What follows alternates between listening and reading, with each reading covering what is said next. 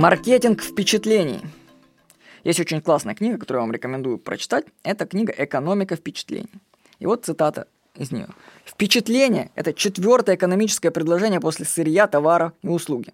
Сейчас уже недостаточно просто создать товар, который выполняет свои функции. Нужно, чтобы человек получал от него еще и эстетическое удовольствие.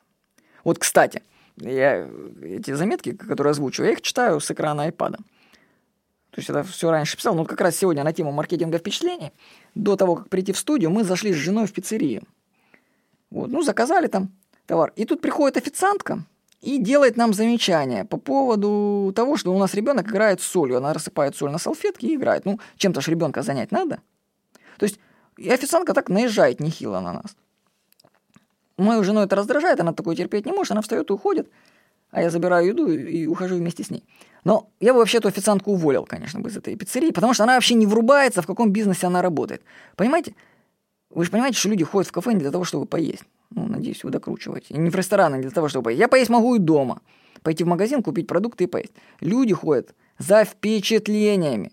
И пиццерия создает впечатление. Она не продает пиццы. Она создает впечатление. И когда этот сотрудник, дурачок, девочка, портит впечатление, она разрушает всю концепцию пиццерии. Я туда просто больше не пойду, потому что я ходил за впечатлением, они мне разрушают эти впечатления. Вот так. Люди не понимают, в каком они бизнесе работают на самом-то деле. То есть бизнес-кафе – это бизнес впечатления, а не еды. Но откуда же там знать девочки-официантки? Кстати, там работала другая девочка, которая врубалась в то, что она создает впечатление, она получала за это хорошие чаевые от нас. А эта девочка не понимала всей сути. Вот. Так что я вам рекомендую прочитать книгу «Экономика впечатлений», потому что впечатление... Ну, я сейчас зачитаю текст заметки. Потому что впечатление – это то, о чем забывают предприниматели. Они так увлечены созданием бизнеса, что упускают самую последнюю деталь – создать впечатление. Ну, вот, примеры жизни.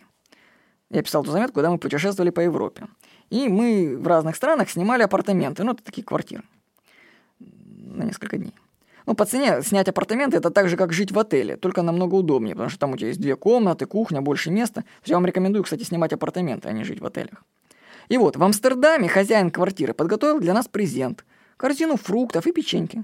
Кроме этого, в квартире был чай, сахар, капсулы для кофемашины. Была даже сама кофемашина, которую я в Амстердаме увидел в первый раз, и пока я сообразил, как ей пользоваться, это было время. Ну, оказывается, классная вещь кофемашина. Вот. И вообще скажу, что это все казалось само собой разумеющимся. Ну, человек хорошо отнесся к своей работе. Но когда мы приехали в Париж и жили в самом центре его, то вообще там было все наоборот. Там не было вообще ничего из вспомогательных средств. То есть в квартире даже не было мыла. Вот скажите, почему фирма и владельцы квартиры не позаботились об этом? Ну, на мой взгляд, есть две причины. И, скорее всего, это глупость и жадность. Ну, невежество. Как говорится, не ищите злого умысла там, где все можно объяснить глупостью. Я вообще взял и написал фирму, которая квартиру нам осталась. Я спросил, где мыло, товарищи? И их ответ вообще удивителен. Приведу его. Спасибо за ваше сообщение. Я полностью понимаю и ценю актуальность вашего комментария. Вы не первый человек, который это нам говорит. Сейчас мы ведем переговоры. Переговоры? Чтобы иметь образцы всех этих необходимых вещей для наших квартир. Но, к сожалению, мы не предоставляем эти элементы в наших квартирах на данный момент. Представляете, купить необходимые принадлежности типа мыла – это дело на 5 минут. Но проблема в жадности этих владельцев фирм. Не экономьте на впечатлениях, потому что они стоят дешево, а ценятся высоко. Фирма, сдающая апартаменты, экономящая на мыле, потеряет только на нашем отзыве на сайте аренды квартир десятикратную стоимость этих этих мелочей. Да отзывы об отеле стоят больше, чем все эти принадлежности вместе взятые. Если хоть один человек после нашего отзыва про мыло, допустим, откажется забронировать эту квартиру хотя бы на один день, то сколько они этих кусков мыла потеряют? Ужас.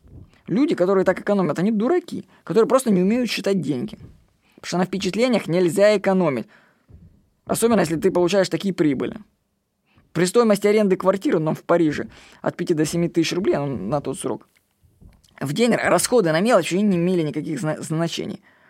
А отзывы недовольных клиентов в эпоху интернета могут нанести существенный урон всему бизнесу.